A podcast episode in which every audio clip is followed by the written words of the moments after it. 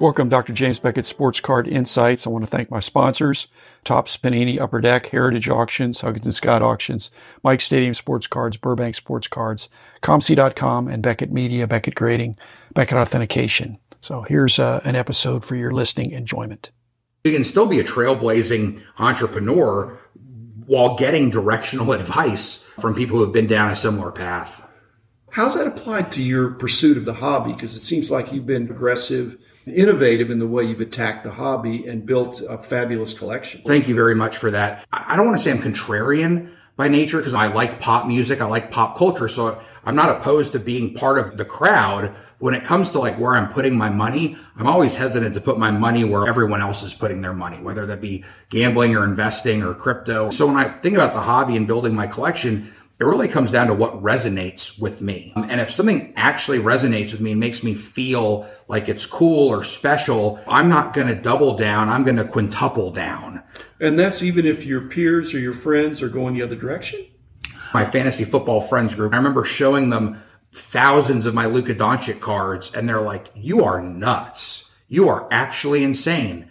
Like April 2019. Okay. So Luka's about to be named rookie of the year and the market for Luka had actually come down a little bit because all the cards had finally come out of grading.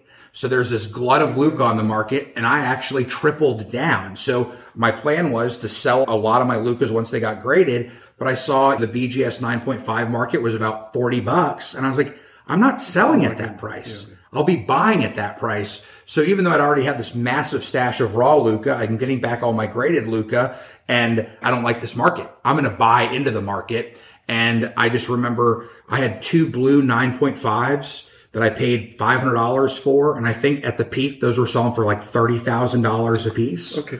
You had a different experience with Giannis. Yes. And so how did that affect you? Because you had a completely different approach. Was that a painful learning experience that you parlayed with Luka? Basically, it's great to have a 10x investment unless that's five years later. Exactly. I got back into the hobby as an active collector and buyer in 2013 as a result of going to the national by happen chance. My girlfriend at the time wanted to go to Lollapalooza and the national was happening. So I was like, well, I'll go to the national during the day and we can do Lollapalooza in the evening. And also at the time I was doing some business with a couple guys in the memorabilia space. So one of my buddies had started up a company where they would go on Groupon and sell tickets packaged with memorabilia. So my company was providing the tickets and he was networking with some of the memorabilia guys. So he said, why don't you come to some of these meetings with me? So that's how that all came about. Okay. And I had a couple hours on the showroom floor and it was just the endorphins, the high was unlike anything I'd ever experienced. When I got back to Houston, I was like, our company has a partnership with the Milwaukee Bucks and we're heavily invested in their ticket business. This guy, Giannis, what if I start buying up some of his cards? And so I bought one or two of seven different varietals and they all doubled and I sold half of them and then they went up 4x and I sold out of all of them because I was like, this is preposterous. I turned $2,000 into $15,000 in less than a year from an investment standpoint. That's insanity. But then I just saw them keep going up and up and up. And I promised myself the next time I have a feeling like that, mm-hmm. I'm not going to hold back. And that just happened to happen with Luka in 2018. I know, but you, you mentioned Jabari Parker. Yeah. So I mean, you could have done the same thing with Jabari instead of Giannis. Jabari was too expensive. was more touted. Right. Yes. Coming in. Yes. Yeah. Yeah. Jabari's cards were just too high to buy in at. I looked at my old eBay feed via my email buying the red, white, and blue Prizm Giannis raw for 15 bucks. And the comparable Jabari was like 50 bucks. Yeah. And I was like, I don't have a crystal ball about these players. And the smart thing would have been to buy both of them or something. But I was like, I just, I don't know. I didn't have enough money at the time, quite frankly, to get too crazy. I got lucky. I won't say everybody doesn't have enough money, but most people have some limitation. A very small percentage of people have no limitations. Whether that limitation is $100,000 or $100, you're trying to figure out what's the best way to spend that. And not just to make money, but to have fun, to have the pride of ownership and all that stuff. And picking the player, the sport, years. Now, there came a time when you cashed in a lot of your Lucas for vintage stuff. Yes. And so was your timing perfect on that? Seemingly, I got really lucky. So looking at the Lucas Silver as a foundation of my Luka collection, at one point I had 25 of them and my cost basis was below 500 for all of them. None of them I was in for more than 500. I just sold them off in tranches between fifteen hundred and I think I sold a couple at nine thousand dollars. Oh So I got really lucky. I sold a couple of my Luka Blues. One of my Luka Blues that I bought for 500, I sold for 22,000. I had always dreamed of having an iconic collection of the cards that we all dreamed about as kids. I was, I was like, that'll happen when I have some big liquid, liquidity event with my company or something else. I was like, I just had a liquidity event. I'm saying. I just, so good payday for anybody. I remember, I think one of the first kind of big iconic cards from that vintage era was a 52 Mantle PSA 2 for 20 grand. Yeah. Probably two and a half years ago. So my first wave of Luka sales went into that. And then I steadily added a 1914 Ty Cobb Cracker Jack that I paid 15 for and I recently got out of for 55.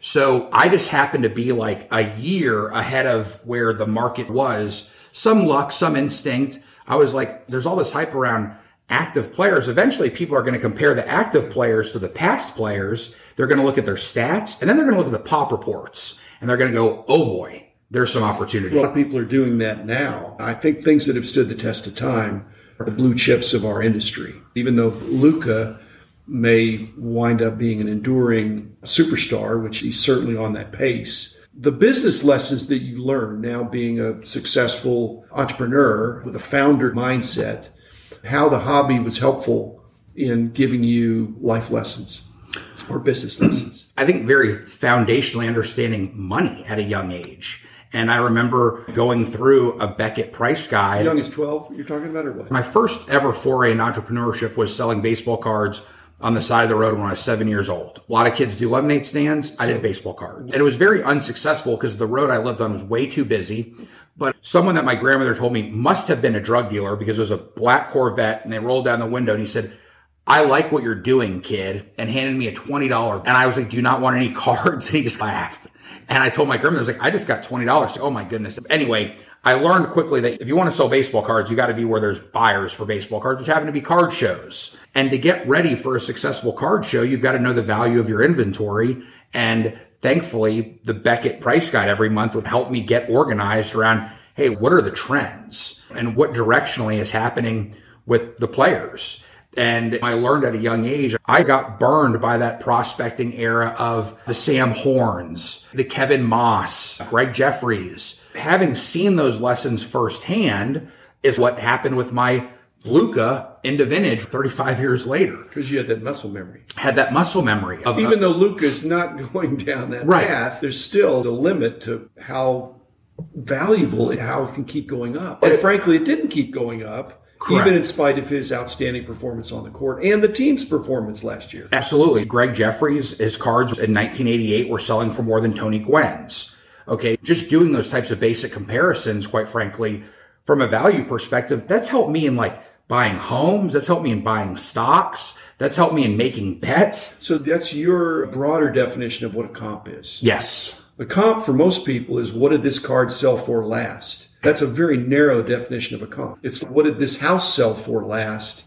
But if you don't know the circumstances or whether it's been fixed up or there's other extenuating circumstances. Absolutely. It's quite frankly one of the reasons I'm more comfortable with cards and memorabilia than I'm in the stock market. Because the data from the stock market is that the retail investors don't do well in the long haul, trying to pick individual stocks. Now I've got money in funds and I've got money in my 401k and stuff. In terms of an investment standpoint, I know I'm better at picking memorabilia than I am individual company stocks. So that's a comp for me. Okay. People say baseball cards and memorabilia, they're not like stocks because they don't have income and earnings. And I'm a big proponent of that.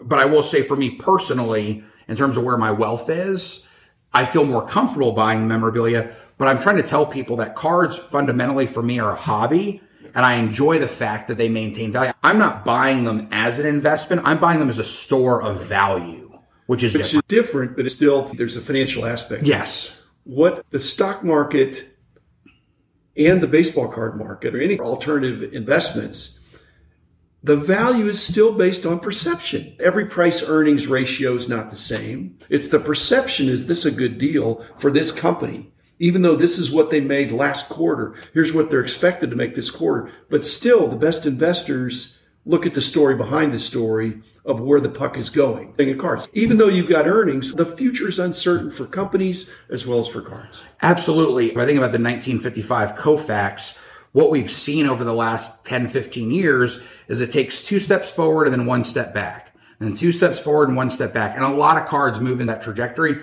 Now look, the last three years, we've seen stuff take five steps forward, six steps back, then four forward. It's been a lot more volatile. What I look at is items where I'm so confident in them. Like I'm not going to take a loss on this item unless I have to.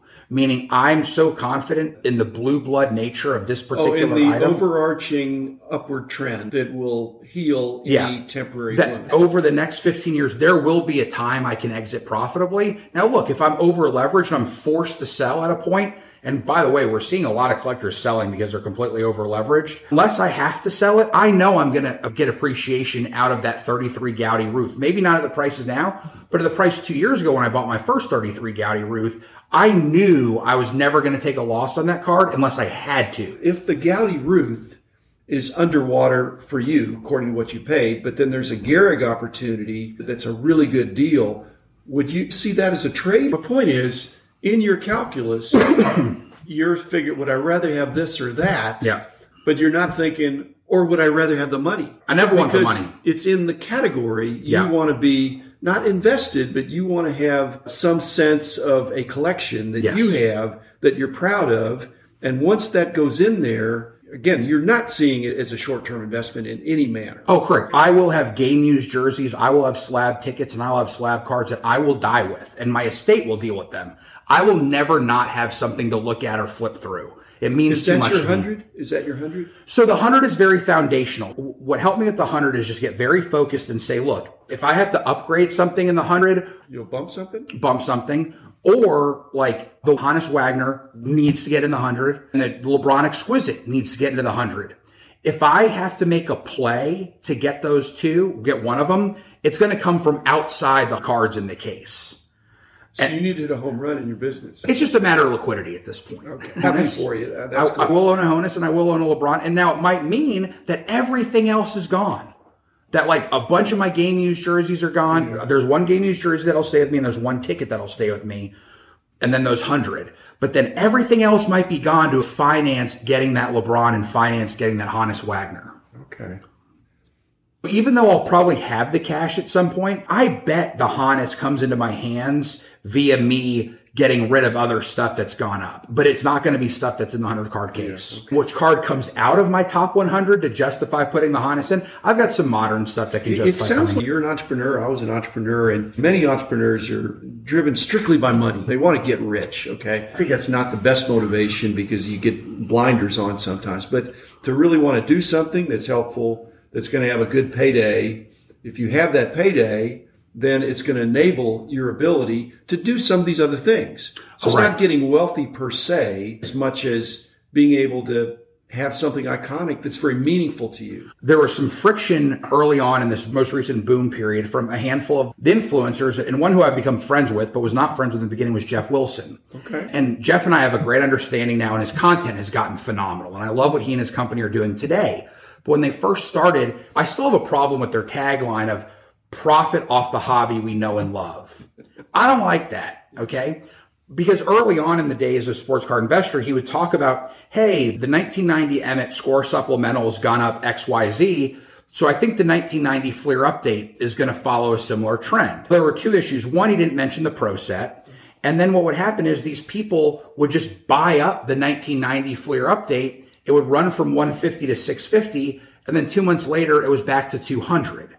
I don't think he fully appreciated I, that. I think he didn't fully appreciate it, but he does. he does now. He does now. And he's a smart guy. Learned. I don't know that that was a mistake, but He didn't realize his influence. A lot of times, really smart people don't make mistakes as much as they're making a decision based on not all the information. Perfectly So well as said. he got more information, he realized you know he does have some influence over the market in a short term way. You can't prop something up indefinitely. You can influence it to go up, but it's going to find its level Yes. sooner or later, and sometimes it's later. Yes.